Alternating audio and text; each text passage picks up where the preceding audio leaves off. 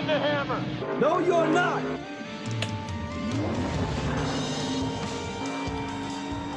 And we're back for another episode of Dropping the Hammer with Daniel McFadden. I'm Daniel McFadden. It is Wednesday, July 21st, 2021. Um, and with me, as always, is my friend Crow. Say hello, Crow. Hello, everyone. And just as a side note, just so you know how dedicated I am to this podcast, I am recording during the, the NHL expansion draft. So I didn't put it off. We're still doing it on a normal ish day and time. Okay. and this is this is I, I think I'm, I think I'm starting to say this every week, but um, we got a special episode today because we have our first return guest, um, and it's Mr. Matt Weaver from Auto Week. Um, fresh off, like, what are you fresh off reporting, Matt? Like, what what were you doing yesterday at this time? Uh, I can't even tell you what today is. I think today is Wednesday. Yes. Um, last week I was in Eldora. I was at Eldora for the King's Royal, which is a marquee sprint car race, uh, arguably the second biggest sprint car race of the year behind the Knoxville Nationals. And uh, spent a week down at uh, you know New Weston, Ohio, to, to to cover that one, and was still paying attention to the NASCAR stuff too. I mean, I have some pavement late model stuff I've got to pay attention to. That's the thing, man. I mean, trying to put together um, me appearing on the podcast this week was kind of a challenge, just because Yeah. it came on a week where so much happened, and you know, we we tried to do this last week, and I was Yeah. driving to to Eldora, and we were in the middle of Eldora coverage, and not only Mhm. were we doing the 2021 Knoxville or Knoxville 2021 Kings Royal, we also had the 2020 Kings Royal that was made up from last year with COVID. So we had you Mhm. know double the Kings Royals, and I, I told you I said, well, let's do it next week. Nothing's going on. It's the Olympic break for NASCAR. Things are going to slow down. I think we found out on Friday that that Brad and, and Roush were doing their thing on I think- I think- I think it was Thursday. I think I think the alert went out Thursday Okay. that they're going to do So- it. I think. I think so. So I, I gave myself a little bit of, of, of runway, and I said, okay, well, next week's going to slow down, and we're going to, to ease into the Olympic breaks. And, and I'm still waiting for the break. I don't, I don't know when the break is. Well, uh, uh, my my break will start like pretty much once we're done recording. So. Um, lucky, lucky you. Well, hey man, that's the I get I'm currently unemployed full time. I'm just a sporadic freelancer. So, um that's yeah. Woe was me, I guess. I've, I've been on vacations technically since October 9th of last year. Um but but it's, it's a good thing we, we we got another wait another week, Matt, because um I, I wrote a list of things we we need to talk about and it's longer than last week. So How, how, how long are we going? Four hours? Five hours? Or is, it, is this a marathon? Or are we marathoning a podcast? Light, lightning rounds, lightning rounds. but I really, I wish we had like a, a, a spin dial that we could just like spin it. All right, what are we talking about? So, See, well, okay, don't, don't think about it as how Um, long is this podcast. Think about it as how much content we've created. Yes. It's, it's the friends you've made along the way. yeah, it's it's not about the ending; it's about the journey. Um, okay, so let's talk New Hampshire now. Um, th- I think it was Thursday. Um, that Bob tweet Bob Pockrass tweeted out that they weren't going to be doing the PJ one. I was like, oh well, so much for that. I mean, I quote tweeted, "Is it like, all right? Well, New Hampshire had a good three year run with good Cup races. Um, it's fun, fun while it lasted.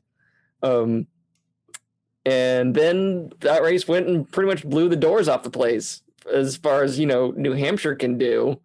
Um, and then you have Eric Almirola um, with a win that I was not. I don't think any no one was expecting except Eric Almirola.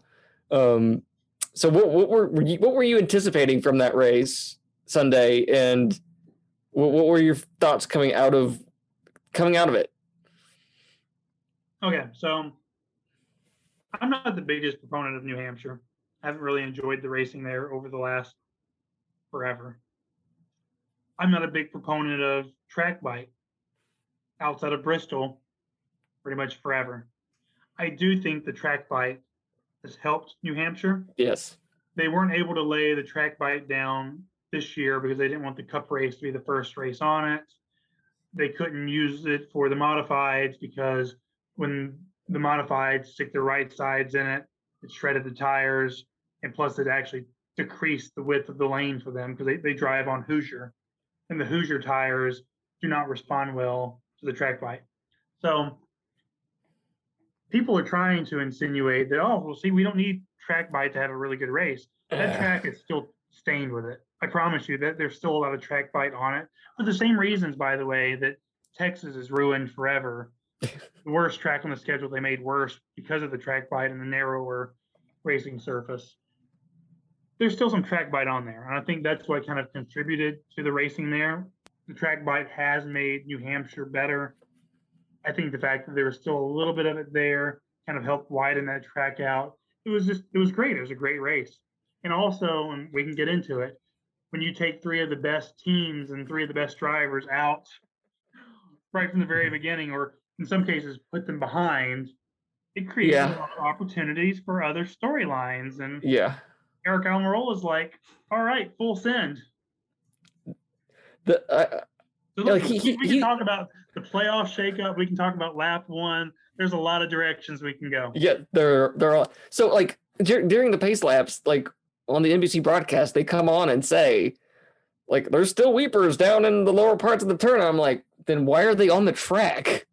Like that was my immediate response. Why, if there's weepers, why are you on the track? Well, and well, dur- during caution laps, you put them on the track because the weight of the the cars driving over it will push the weepers up. So you actually want race cars on the racetrack because they'll heat the tires up and they push the water out of the weepers, and you drive over it, and then you spread it out or you dry it up that way. So having cars on the track under caution makes a lot of sense. What didn't make a lot of sense is that when you have drivers saying, you know, Kyle Busch, the quote was, it's effing raining, dude. quote. Or you have the turn one, turn two spotter saying, looks a little damp.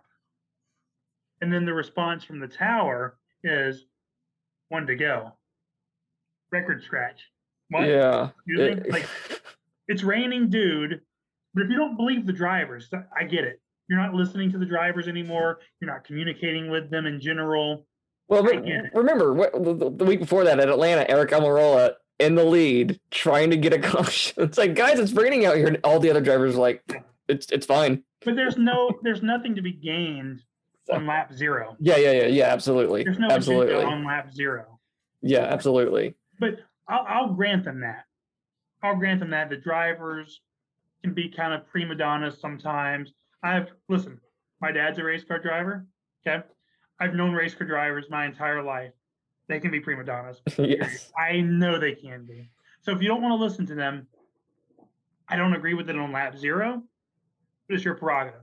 When the turn one, turn two annou- or an announcer, turn one and turn two spotter, and your pace car driver is like, track's a little damp, got some raindrops, and your response is, one to go at the line, we got a systemic problem here because it's not purely in isolation. I, I, I don't want to to trash on race control unfairly. I know there's a lot of factors. The rain did pick up and made it worse. But there is a lack of trust from the competitors, from the garage, from the fans because of how you handled Circuit of the Americas. yeah, There's a difference between racing on wet and racing in the rain and racing in a hurricane. There's there's a line, and, and I would trust race control to know where that line is, but they didn't. So if that was just it in isolation too, I'm like, it's hard. I get it. Last year at Texas, when it was Yeah. so clearly, obviously, visibly raining. And by the way, this wasn't late in the race either. I have like blocked. I have blocked that week from my memory. like, it, it we're was, talking we're talking lap 14. There's yeah, no agenda for the drivers to gain from yeah, saying, "Hey, we can't be racing on this." There's nothing to be. No one is on a strategy yet. No one's trying to to stretch it. They're like on lap 14, yeah, and they they screwed the pooch on that one too. So what where I'm getting at is, it's no longer a small sample size of not understanding how race cars react to rain. Mhm.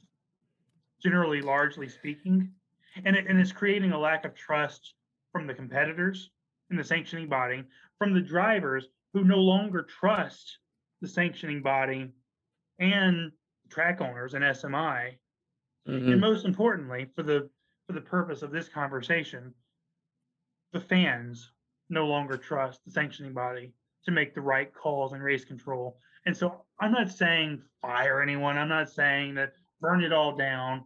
I'm just I am imploring NASCAR to spend the next two weeks reassessing their procedures and saying, could we just stand to be a little bit more cautious when drivers are saying, we can't do this because it's now three to nothing in favor of did this hurt or was it okay? Well, I mean, you you you go all the way back to, to Texas last year. Like this this year in general has been great. Going back to the the Daytona Road Course when NASCAR throws a caution for the rain, and there wasn't anything, maybe just a little, and that Chase Elliott. It was probably Chase Elliott's race to lose. He lost, and then we get Christopher Bell as the winner. He lost it in the pits anyway. And by the way, that's with rain tires. So by the way, like you you don't have to throw the caution there either. Mm-hmm. Mm-hmm. It, it, it's another one. It's four. It's four cases of really bad judgment calls. and, NASCAR's trying out wet tires on for short tracks, li- like Richmond, Martinsville, and um, there was I think there was discussions about maybe they'll have it. They might have brought them to New Hampshire, um, but they but they didn't because they're just not ready. So you have this underlying narrative going throughout the year about NASCAR's decisions when it comes to rain and them developing rain tires for ovals. So it by the way, get- by the way, so this is this is unrelated, but it's related to the larger point about a lack of trust. Remember when the uh, the track started to come up at Atlanta? Yeah. Okay. There is so little trust between the teams and SMI and the NASCAR industry at large. I got three separate texts within the next 12 hours after the race saying they staged that. Now, oh I'm not saying that it's true, but let me. But before you roll your eyes, I had to sit there and go Huh. Oh. because why would the track come apart in the trioval? There's no load there. All the loading's in the corner. Like if the track was to be pulled apart by the pressure, the downforce of the cars, it would be in the corner. Why would it come up there on the last race of this surface after there had been a public pissing contest between the drivers and SMI and the days leading up to it? I'm not saying that it's true. I'm not because I, I, I personally do not believe that. Where I'm getting at is it's indicative of this larger distrust between the teams, NASCAR, and SMI. And that sort of distrust wouldn't exist if not for moments like what happened uh, New Hampshire and Daytona and Circuit of the Americas in Texas. It's one of those things where it's like if you keep lying, and I'm not accusing anyone of lying, but I'm saying in a larger sense that if we're in a relationship, if you keep lying to me, why am I going to trust you? So Circuit of the Americas, Texas, Daytona, New Hampshire, that's the equivalent of being lied to. And at a Mhm. certain point, it erodes the trust of the competitors, of the fans. And that's why if I'm NASCAR, you've got two weeks. You've got time to sit down and just think about it. Could you stand to be a little more um, conservative, or in this case, I guess, liberal on when you do or don't throw the caution? This or in this a- case, the green flag. this feels like a great time to, to plug the book I'm currently reading about how conspiracy theories are formed, called "A Lot of People Are Saying." Um, so uh, yeah, But by the way, by the way, coming back to the, the theme again, conspiracy theories and and nonsense. I- I, I believe it's nonsense. Getting texts about you know Atlanta coming up and where it came up, that sort of thing is born from a lack of transparency. conspiracy theories don't exist in a vacuum. They form in bubbles of a lack of transparency. well, well, ac- well actually, that book uh, goes into how you're talking about classic conspiracy theories. It's- the, the book talks about how there's a new cons- form of conspiracies without the theory, which, which just, just come out of nothing. There's no there's no dots to connect or anything. Um, so they, they just come out of out of nowhere whole cloth. But yeah, that, What's the but yeah, a lot of people are saying That's what the book's called. A, a lot of people are saying. title, and I'm adding that to my to my Amazon queue right now. That sounds that sounds brilliant. A lot of people are saying you're right, totally. So no, yeah, it, it's very it's it's good so far. It's it's academic. It's it's it's by, by like, you know so, so, uh, political science type of book, but um, it, it's interesting. So, um, but anyway, Crow. What, since since you you basically watched the races tape delayed, um, what what was your reaction to how the first few laps at New Hampshire played out? So, so I watched it on the uh, NASCAR YouTube channel, and the thing about that is they cut all of the broadcast stuff off, right? So I had Yeah. no, like there was no context. It bas- the race basically just started, and then people were spinning. Um, so, so there was no like lead up context with like announcers talking about anything, right? Um, but you know, I of course knew just from you know existing that you know that there was a spin early in the race and they had to red flag it and it was a whole mess.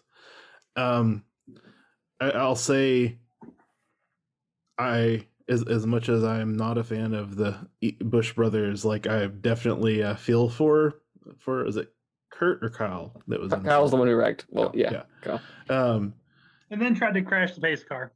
which honestly I like given the circumstances is not the best reaction I understand. I can't it. believe he didn't get fined Okay. for that at a minimum. Okay, okay, maybe I didn't see a good replay of it, but I never. s- s- It just seemed like he just got close to the bumper. That was No, it. he he hit it hard enough to deform the bumper Yeah. it was Oh, okay. They had, they had to change out the pace car.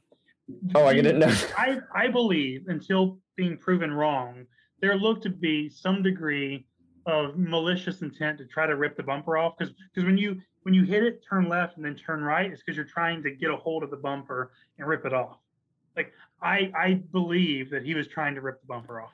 Okay, I, I guess I need to rewatch Yeah. what happened because it maybe I, I was just seeing it in slow motion or I don't know because I from what I saw of it, it didn't seem like a big deal to me, and so seeing he got he got saved by by the end result and not his intent. Because because the the end result was simply what people keep saying. Oh well, Dale Earnhardt bumped the the pace car and Tony Stewart bumped the pace car. Yeah, but they weren't pissed at the sanctioning body either. So I I, I don't know if it's completely comparable, but had the bumper come off, then it changes the narrative. And I'm not totally sure that Kyle wasn't trying to lightly tap because the way he drug his bumper and turned right, you're trying to drag it off. okay, yeah out of context like I thought you know maybe he thought he had something on the front of his grill or something but then actually seeing the race like no like he he's just mad Listen, listen. Tony had to tell him to stop. Yeah. But like wait, Yeah. who, who who had to tell him to stop? Tony Hirschman. Okay, all right. Yeah, I'll I'll say the the most interesting story for me was uh, the whole Logano thing, um, because it just it it was a clear safety issue. Obviously, it affected his performance, is getting the debris stuck in his throttle body, and then he gets a two lap penalty, which I guess Oh. is probably the letter of the rule, but it just didn't feel right because that's a I mean that's probably the, one of the most dangerous things you can have is a hung throttle, right? Um, and But it it, it- hung throttles are at New, in New Hampshire are Yeah, I uh, mean- notorious. So yeah, yeah, I, and I, I was trying to get avoid getting that dark, but yeah, Those are um, very long straightaways. I, yeah, you don't need to go into history to know what happens when you go to a long Yeah. straightaway and a hard stop. yeah.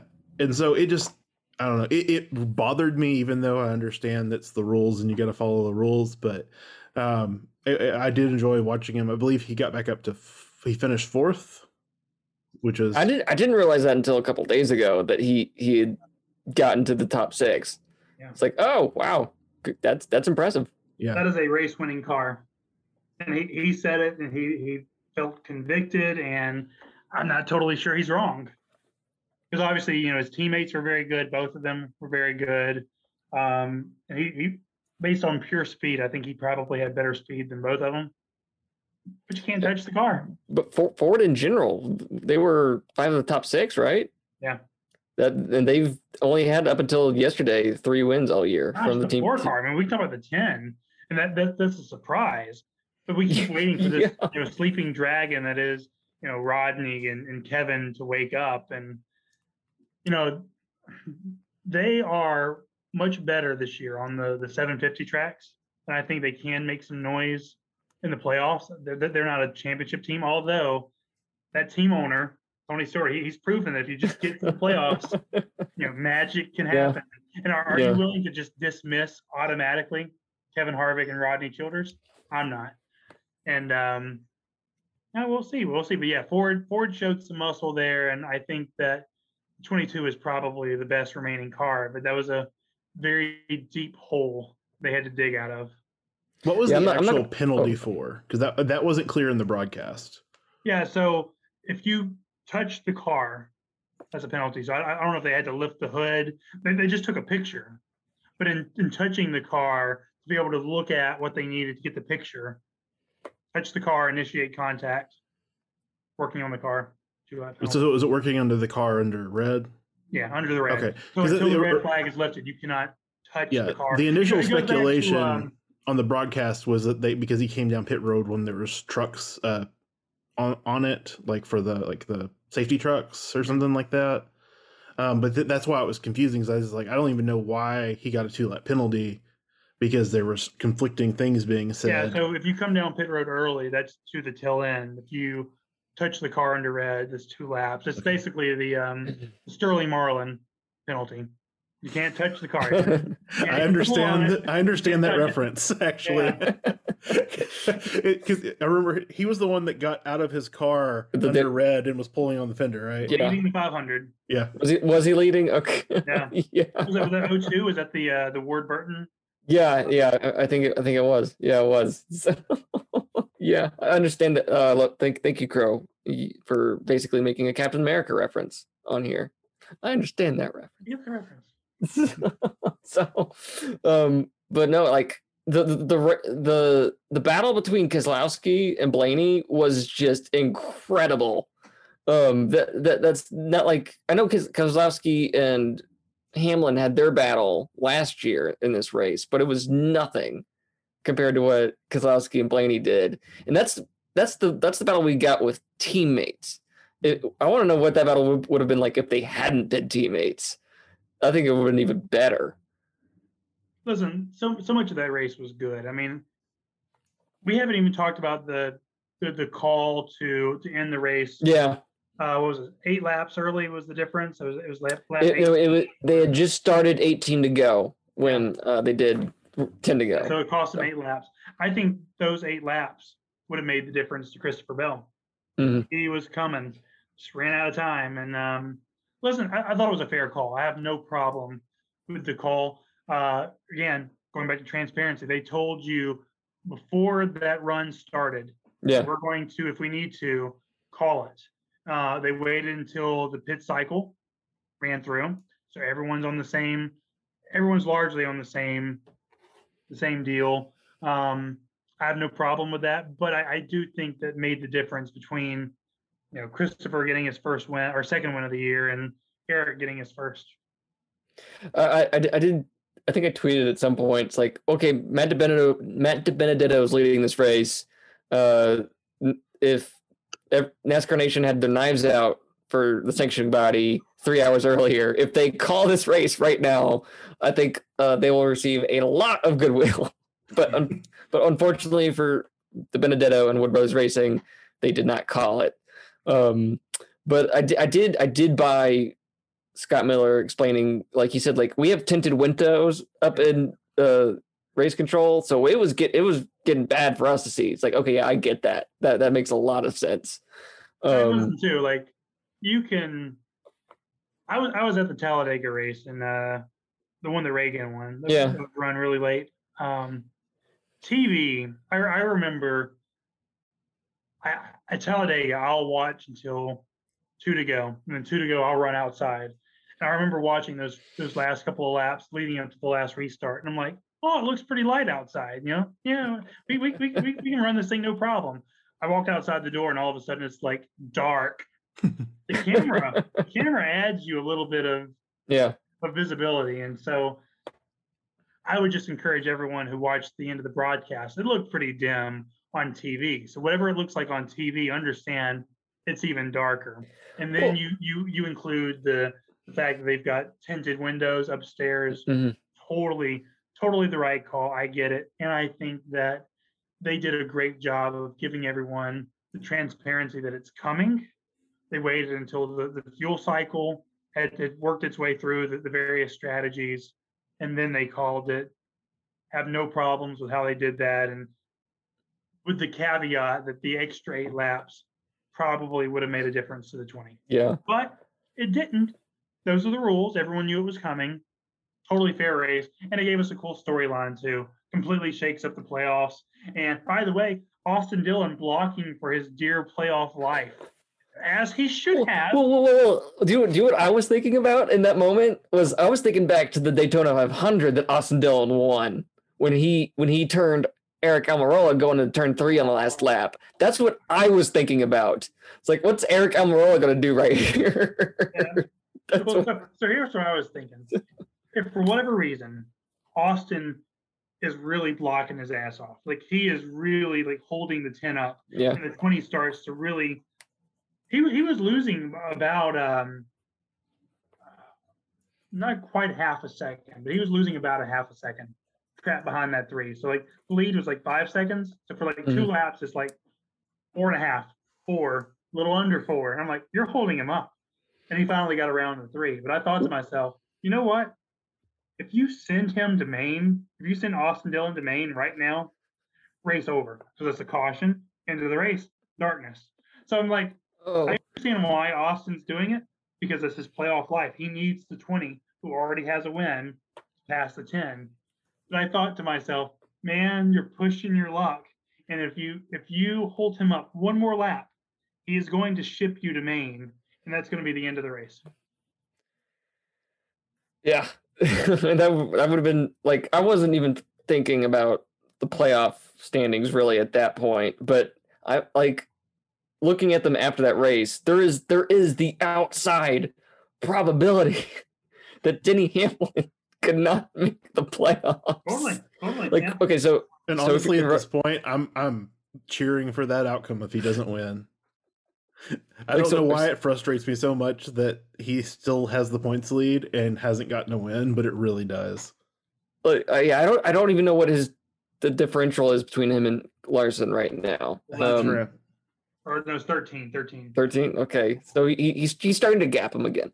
Um but yeah for everyone listening uh there's only three spots remaining with four races left in the regular season. Denny hamlin is 283 points above the cut line. Kevin harvick is 82 and tyler reddick, tyler reddick is five as matt was mentioning. Austin dillon is negative five points behind his teammate tyler reddick. Chris Buescher is minus 121 then you have DiBenedetto, who is minus one, 143, and Ross Chastain is 20th with minus 144. So you have four races left. One of them is Daytona, two of them are road courses. So you have three wild cards surrounded, and then you have Michigan. Um, so there is By the the way, that is a 550 race, so it's kind of a wild card too. So that's, Okay, I, I right. think back to let me tell you why. I think back to Kentucky last year. You know, Cole Custer. Those crazy restarts. yeah. You know, everyone trying to, to fight tooth and nail to get every position you can.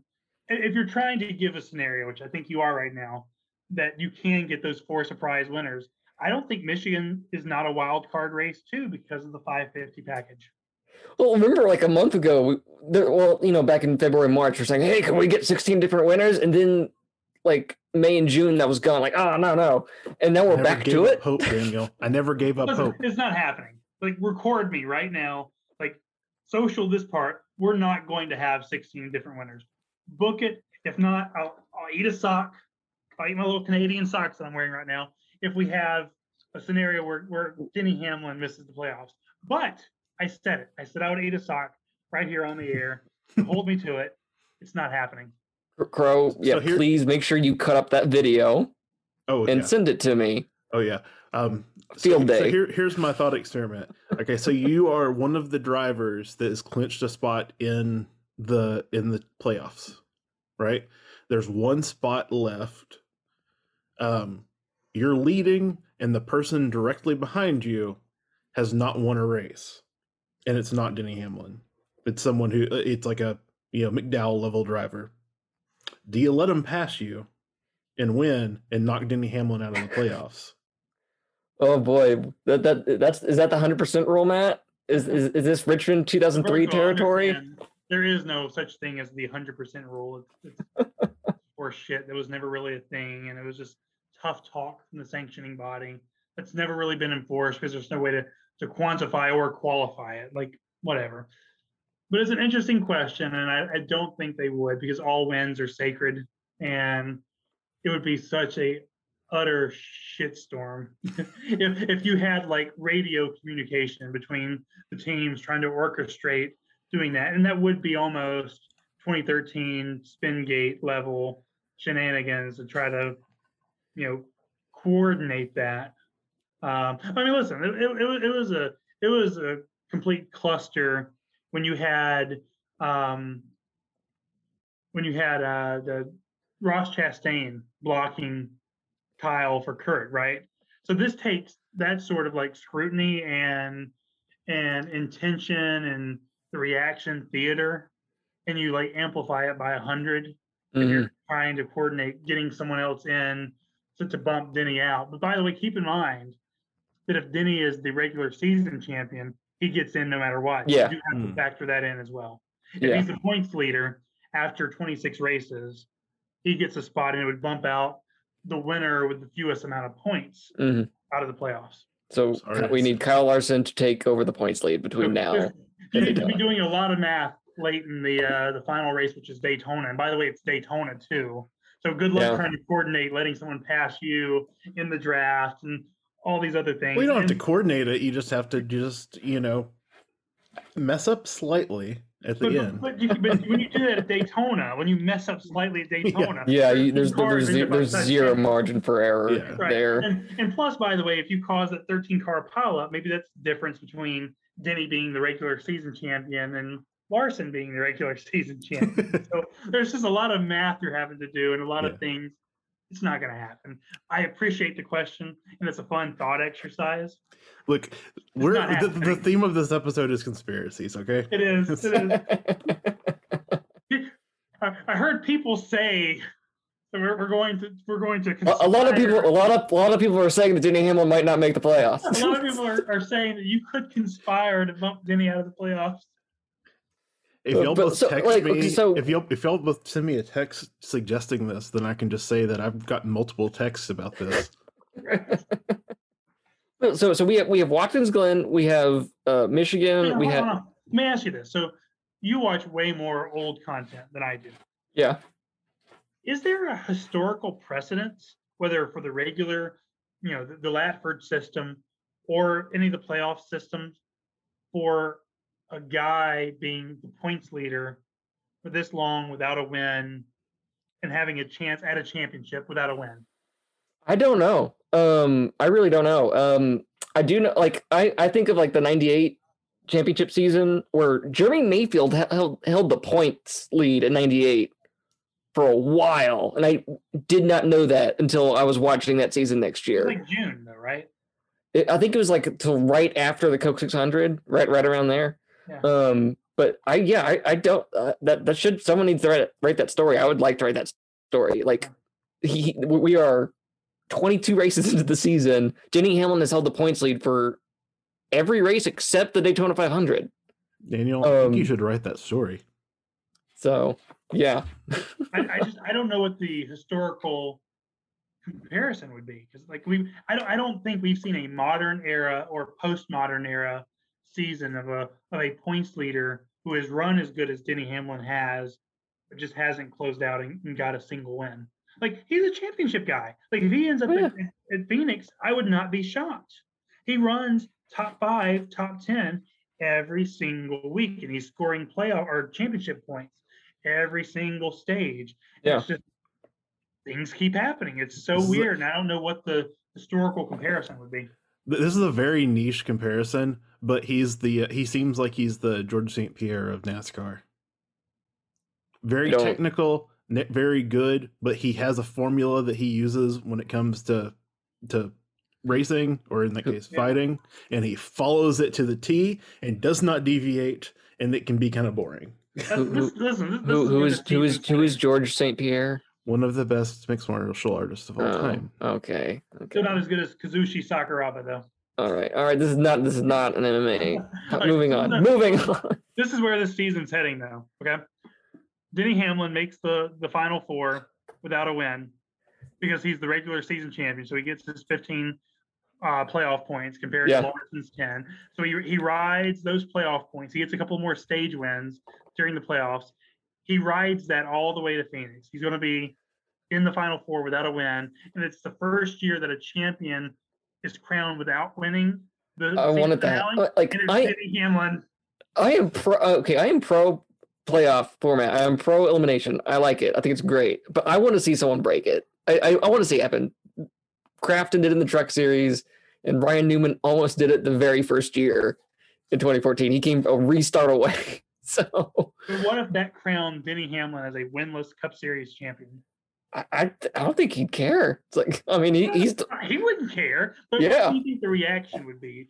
The way that people still respond to this day, all the debates about the Kenseth season in 2002 or the Crafton season. no. It's just it's just proof. People say oh consistency doesn't matter. Yes it if yes it does. It clearly does. You- NASCAR, so- NASCAR, to their credit, fixed this playoff format with the introduction of stages and playoff points because those first two years that we had the elimination format in 14 and 15, the playoffs were a total circus. Newman was able to backdoor his way in. He backdoored his way in. Uh, Byron was cheated just because he had an engine let go with eight laps to go at Phoenix and had nothing else go wrong in his playoffs. Total crapshoot. Jeff Gordon should have been in the final four in 2014. He had two second place finishes and his one 26 at Texas at fighting with Brad.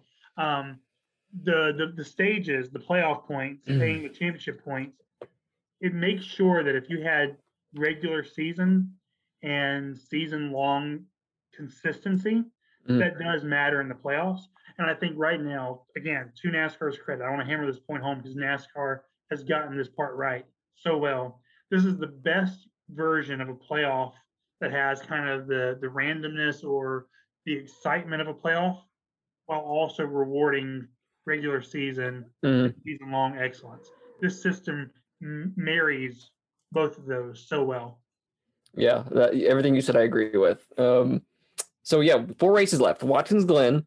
Um, I don't think I'm saying this in the wait. What, what's the order of the races? Hold on. Uh, Watkins Glen, uh, Indy, Darlington- Michigan, uh, Daytona. Indy, Uh, Darling. No, Darlington's in the playoffs now. Um, yeah, yeah, yeah, yeah.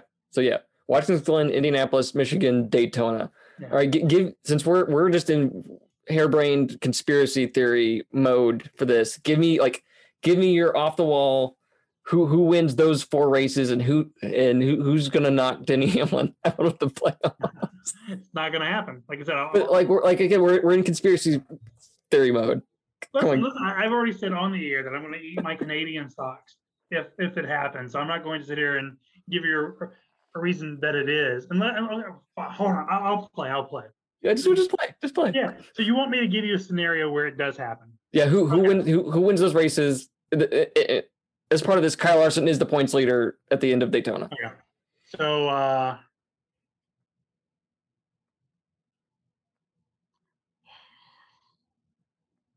Harvick wins the Glen, Okay, 750 track. I think he only has one win there. I know, but he has one there. Okay. And so listen, listen, we're stretching. We are Yeah. absolutely Yeah. stretching. Okay. Uh, then we go to Indy, uh, Indy, Indy, Indy road course. um, it's the road course. Remember, it's the road course. Oh, I know, I know, I know, I know. So we're gonna go with um. These are for stretching hard here. Um.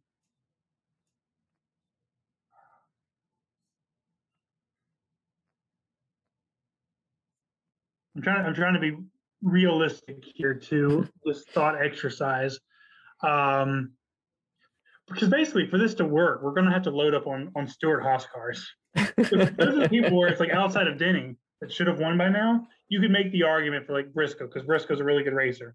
So like I guess Briscoe for IMS we're really having to stretch this now, right? Because who else could realistically win a road course race that hasn't already won a road course race? Ross Chastain.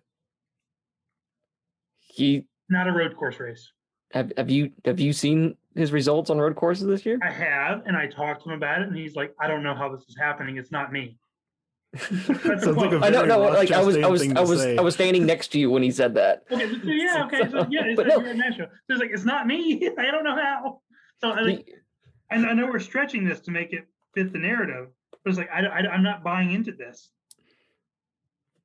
But we we could we listen. We could go there because we're living in fantasy land right Yeah, now. yeah. Like I, I could say Anthony Alfredo is going to win Okay. Daytona. Book it. Anthony Alfredo wins Daytona. Okay. All right. All right. Row, hey, hey, Okay. front row at Daytona. Okay. I'm going for Watkins Glen. I'm going Daniel Suarez. Um, for Indy, I'm going Ross Chastain because he's one of the few Cup guys that has actually gotten to race on that road course. Um, Michigan, Harvick, he swept there last year, and um, Daytona. Let's go with um, The sauce. The sauce is the boss. No. Um for for an incredible uh Cinderella storyline. The Um, sauce. No, no. Uh the 100th win for Wood Brothers Racing. Um I'm going to go with Matt DiBenedetto. Di- De Benedetto. Is there a meme about this? Bit of Beba, Maddie B. I, I refuse to use the nicknames like that. I hate them. Guido. I hate it. Uh, but yeah, Matt DiBenedetto at Daytona. That that's that's gonna be my four. That will knock Denny Hamlin out of the playoffs. And Larson, Um, regular season champion in this scenario. yes. Yeah. So, okay. So um, I guess we're winding down since we, I just mentioned Matt Benedetto. What what what is your take on his exit from the Wood Brothers and um his future at this point? You got to win, man. Yeah. You got to win. Like that's that is a Penske prepared car, and even if for a second you want to lead me to believe that it gets only part of the attention or it doesn't have the same number of attention to detail as the other Penske cars, okay, well then maybe it should be a 10th place car instead of a 17th place car or whatever. And we can talk about the crew chief or we can talk about circumstances, the parts freeze. Those are a lot of reasons. And Like a Yeah, you- practice, yeah. right, maybe you can interpret that as an excuse. I don't I don't care. It it doesn't at the end of the day, it doesn't matter. Like if you're trying to convince Roger Penske or the Wood brothers or whoever that you belong in the car, you've had two years and you didn't get it done. And it all comes back to listen, we all we all like Matt. And So I'm not knocking Matt, but it's like if if you bring nothing, you bring no sponsorship dollars to the Yeah. table. And so all that you theoretically bring is your big arms and the promise that you you can use them to, to steer it to a win. You best use them big arms to steer it to a win. And that Yeah. hasn't happened. So with Harrison Burton, you have a guy that brings money, who brings some degree of money, And who's won? and has has has won at that level. Hasn't won this year, by the way. But still, Whatever. but still. Yeah, listen, listen, but most importantly, the next gen car. You're, Yeah. you're building for the future. You believe that Harrison Burton can be your your driver for the future, and you want to get him a head start in that car because even if for a second you believe that Matt DiBenedetto could be that driver for the next two years, okay, well, two years from now you're looking for a young driver, and now everyone else has learned how to drive the next gen car. Mhm. You're doing it now, and I I thought that it was unusually terse from Roger Penske and how he addressed Matt on on Sirius XM about how he gave himself false hope and that we gave him that extra year to build his brand and he didn't win. And that's really what it keeps coming down to. And he, he said we made it clear to him last year. You you Oh, weren't he was and like so Brad's departure changed the game, and I think that he allowed himself to think, oh, well, then if if if Brad is leaving the two and Austin's going to be in the two, well, then I have chemistry and cohesion with the team. Well, yeah, that chemistry and cohesion resulted in a fired crew chief and Yeah. 19th in points and zero wins. Yeah. Uh, it, it, it's, a, it's a business, and when you don't bring when you don't bring sponsorship, you got to bring performance. Mhm. And he squeaks into the playoffs at Daytona last year. Isn't going to be in the playoffs, barring that sort of upset scenario. Yeah.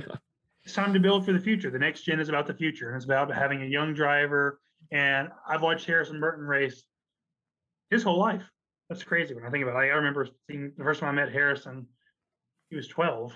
so I've, I've, I've, known him for a long time, and he's a really smart race car driver. He's a really talented race car driver.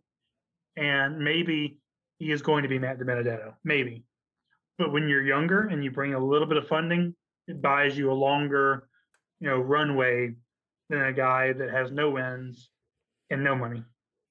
And like Matt keeps saying, like DiBenedetto, not not you, Matt. Uh, DiBenedetto keeps saying he he, he, oh, he, oh, he I don't know if he's kept saying it, but he has said he doesn't see himself racing in trucks for Fin- Xfinity. He thinks he belongs in Cup, and I'm like, based on what? Yeah, listen, listen. So like his brand It- is interviews or social media clips that inspire pity, Sympathy, sympathy, pity.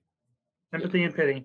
Yeah. And I get it because he, I believe that he believes that circumstances and misfortune changes the entire narrative. Mhm. I believe that if he closes out on Bristol somehow, that one win changes everything. In the same way, by the way, it changes the entire narrative around Brad Keselowski winning for James Finch at Talladega in the way that launched his career and gave him the best stuff around him. I believe that he believes that that one change, you know, one star aligning more with the other, changes the entire narrative, but it didn't. Yeah. And in the absence of a win, no video, no Facebook post is going to keep you in the Cup Series. I feel like he's in a weird kind of limbo state where he's better than a decent chunk of the drivers, but not good enough to have like a even like a mid be in a mid tier team. And so like even though he's better than the Quin Houffs of the world, like they have their own thing going, you know. And what is that thing, by the way? I mean, they just can pull these weird sponsors and just as long as they get them on the It track. ain't that weird. Yeah. it's not that weird at all. Yeah, but you know what I mean. Like, like they're fine pulling in, you know, these smaller scale sponsors and just getting out there on the track and being a billboard. And But yeah, he can't get anything. Uh, yeah, I get it. Yeah. so, so with No, but no, but, but- and the reason why is you can either bring one of two things to the table. You can either bring race winning talent or you can bring race paying money. And in the absence of bringing race winning talent, and if you don't have race buying money, that's that's that limbo you talk about. yeah, But it's self inflicted because driving a car that had Gibbs support. I'm not saying that it was a Gibbs car, but let's, let's say again that it's five, six places down the grid from the actual Gibbs cars. That's still a car that you should have pulled off a win at Bristol in. Same thing with driving a Penske car. Let's say for a second that it's not a Penske car. That's still a car. By the way, this car, that car, that car is better than the car that won on Sunday right now, based purely on the data and the numbers and the math. Aric Almirola. Now, Aric, Al- talk about this weird cycle that we live in. Aric Almirola has lived in this world to where he Well- struggles to find money. He gets a win, resigns his sponsor, struggles, gets a Mhm. big win, resigns a sponsor, struggles. By the way, that win, that very well could have saved his career. But when it's put up or shut up time, like Matt DiBenedetto is in, when it's put up or Yeah. shut up time in a contract year with both the sponsor and the team, Aric Almirola won. Matt DiBenedetto didn't. Matt DiBenedetto didn't. That very well could be the difference in what they're doing next year. Uh, you're totally right. Like I was, I was wanting to kind of close this out on Almirola because so what? What does this, okay? He now has three Cup wins. Um, the first two were at um super speedways. The first one rain shortened at Daytona. Um, and then the the Talladega one that was the one where the Stewart-Haas cars just like broke off on their own, right? And then I think Kurt Busch ran out of gas on the last lap. So the, the, both those two wins had just weird things over it. And then uh, Almirola also had that Busch Series race where he was probably going to win. And then I don't know if you're aware of this, Crow. Uh, the sponsor was so adamant that Denny Hamlin be in that car uh, because I don't know what what was Hamlin like practicing at a Cup race. Yeah. So completely, yeah, completely different track. He got helicoptered. Milwaukee Mile. Milwaukee Mile. Okay, he got helicoptered into the track mid race, and Aric Almirola, who was the substitute driver, got pulled out while he was leading, and Denny Hamlin got in and drove off, won the race. Aric Almirola is technically the winner of record, but Denny Hamlin actually won the race. So yes, Sunday, Sunday's race in New Hampshire is like the first um legitimate it's the first NASCAR national touring win to not take place on a super speedway. Yeah. That um, he actually closed that he personally closed out on. So the records indicate otherwise, but yeah. No, his wife. He, he he said that his wife actually kind of gave him a hard time about it. He's like, I really yeah. hope that you win a race, not at Daytona or Talladega, because they're going to use that against you. so, but that's, that's my question, man. So, so now, like, what, what what's the narrative uh, around Aric Almirola as a Cup Series driver, in your opinion? Listen, I, I, I think that if this is a baseball phrase, but but humor me for a second. In baseball, you have what they call a um, a um, replacement level player, and that that is that if you take a player and replace him with a comparable minor leaguer, that you get equal or slightly more value. And I think that Aric Almirola is probably a league average player, and that the right equipment can win you a race. And he's not an elite race car driver. No one will mm. ever confuse him for one. Aric Almirola takes care of his equipment. He never tears up stuff of his own doing. Like he just doesn't. He is a very efficient race car driver, and maybe that efficiency has cost him, you know, better results. Maybe maybe he could have stood to be more, more, um, more cutthroat of a race car driver, if you will. But he's efficient. He, he doesn't cost the team more. He he covers his sponsorship money. He's a great partner. Um, you know, he's he's sold the hell out of some bacon, and that has value. That has value. Going back to the DiBenedetto thing, you know, if, if you can be a slightly above, just slightly above average race car driver, and you can sell merchandise, you're set for life. And here's the bluntest way of putting it: Aric Almirola is everything that Matt DiBenedetto has strived to be. Mm. Just can't get there. That's one way of putting it. Like I was, I was going to say, like he, he at least Aric Almirola is now like on some levels, at least he's not David Ragan. Uh, he he is no longer in like the David Ragan conversation when it comes to Cup Series drivers. I don't think he ever was though, because I, I think that um, dropped a pokeball. Um, I I don't think he's ever. I don't think he was quite David Ragan, because I, I think that we was I think the world of David Ragan. David Ragan's great guy. David Ragan in the 18 Gibbs car told us probably what his ceiling was. It was not good. He had one really good run in Martinsville before Kyle got back. Didn't work out too well. Um, Aric Almirola has been, again, a very efficient driver, top 10 driver. Like he's fine. He's above he's he's above definition average. He's not exceptional, not below average. If the cut line is here on average, he's here. And that's not David Ragan. I think David Ragan probably there. But, but, but, but I'm just saying, like, stuck around a long time, probably longer than he should have, had two wins, both at super speedways. He's now di- differentiated himself. Well, David it, Ragan, it, the, the value of a David Ragan has actually been David Ragan's always provided value. It, it, comes back to value. Like, what are you bringing the team? Is it like race winning performance? Is it yeah. your race buying, whatever? David Ragan was always a great partner for his sponsors.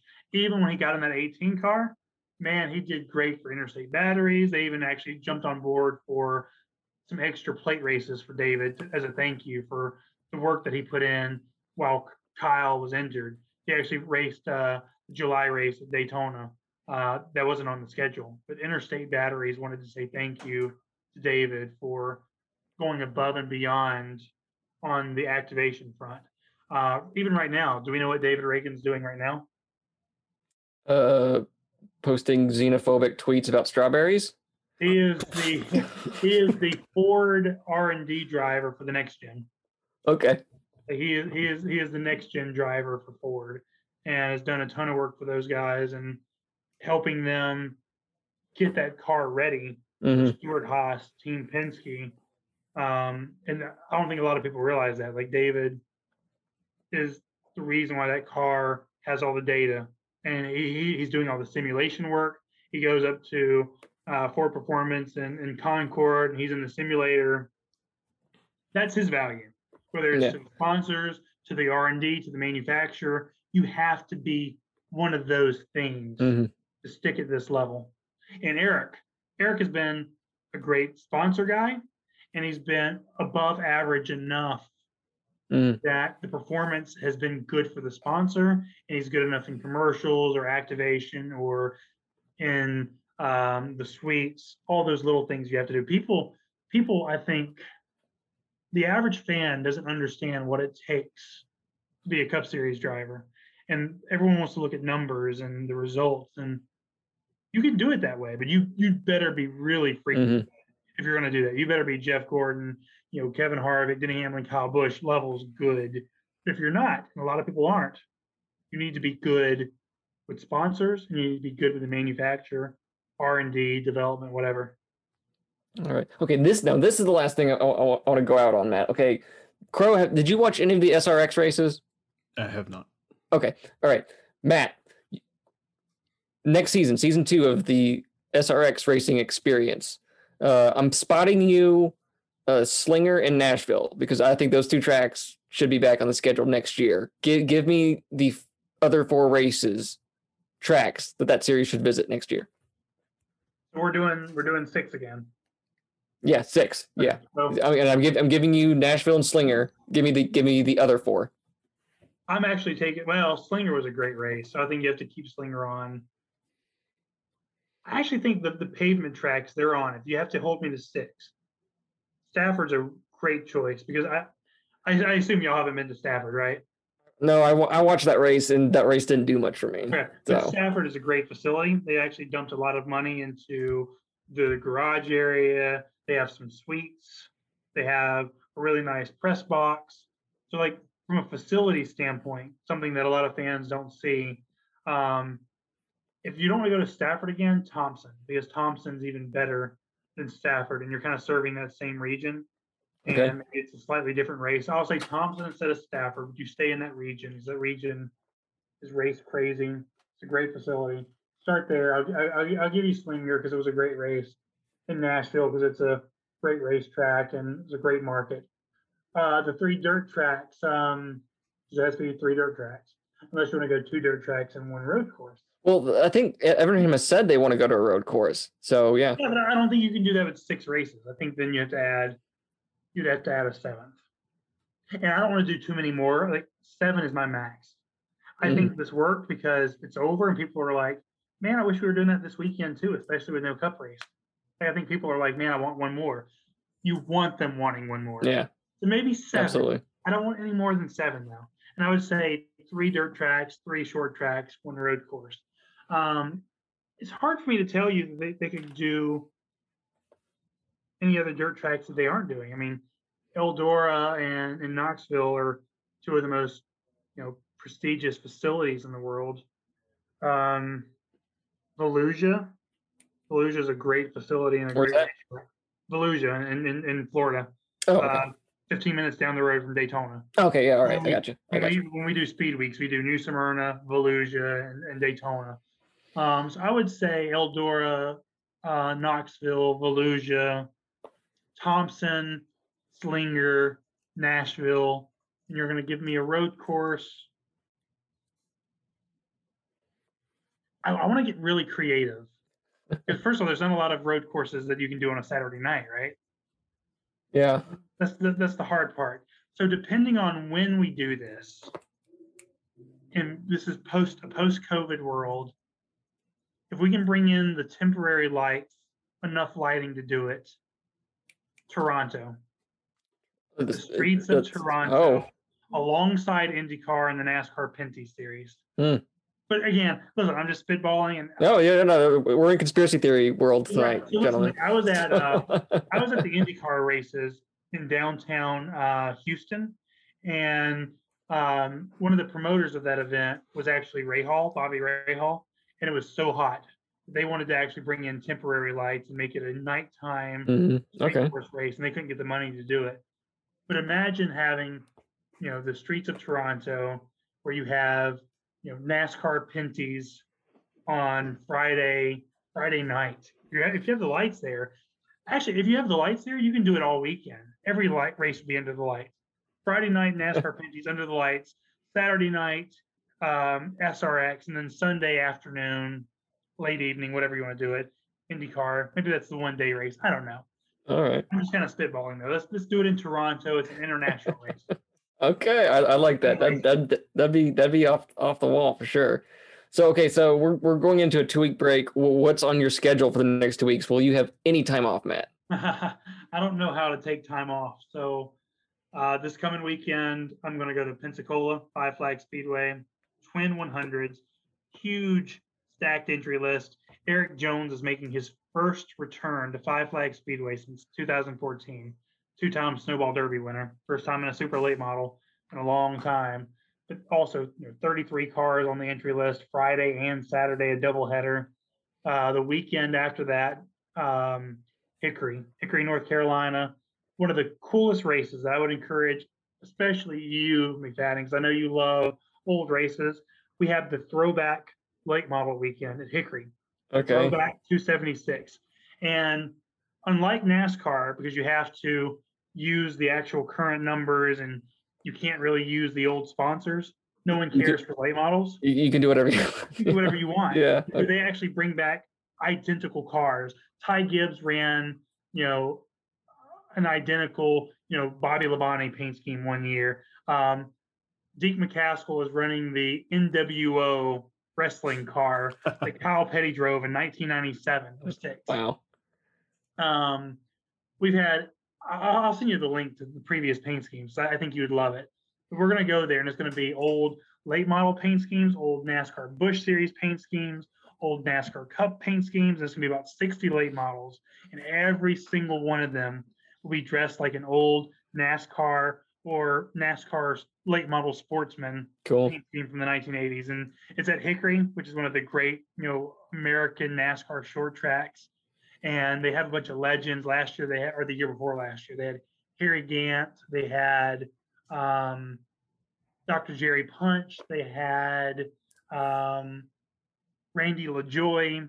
They had a bunch of like old 80s and 90s NASCAR personalities. And it's just a celebration of stock car history every July. So that's two weeks from now. uh, Knoxville Nationals the week after that. It never ends. I just I just remembered you, you asked about um, who was the last driver to go this deep into a season, leading the points and I went, Well, I, I forgot that '98 season. Yeah, it was.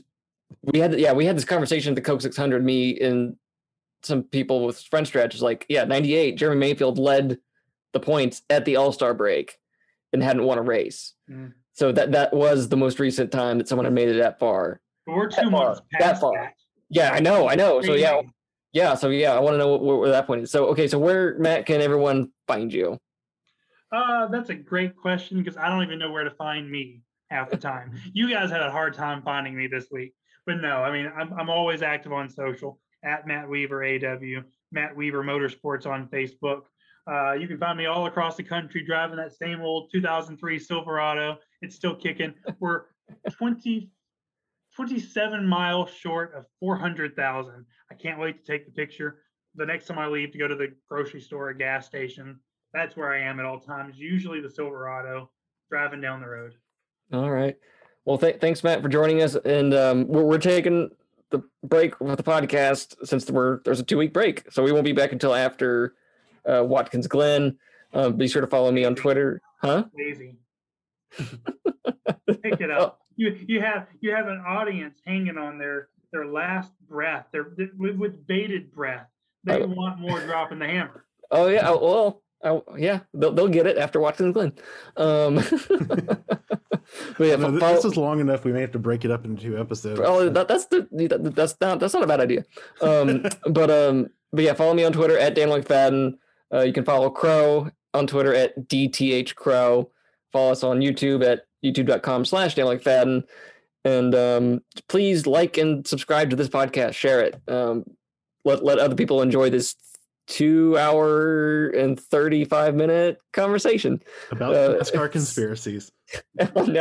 welcome welcome to NASCAR conspiracies after dark. Um, so but yeah, th- thank you guys for listening. We'll talk to you in a couple of weeks.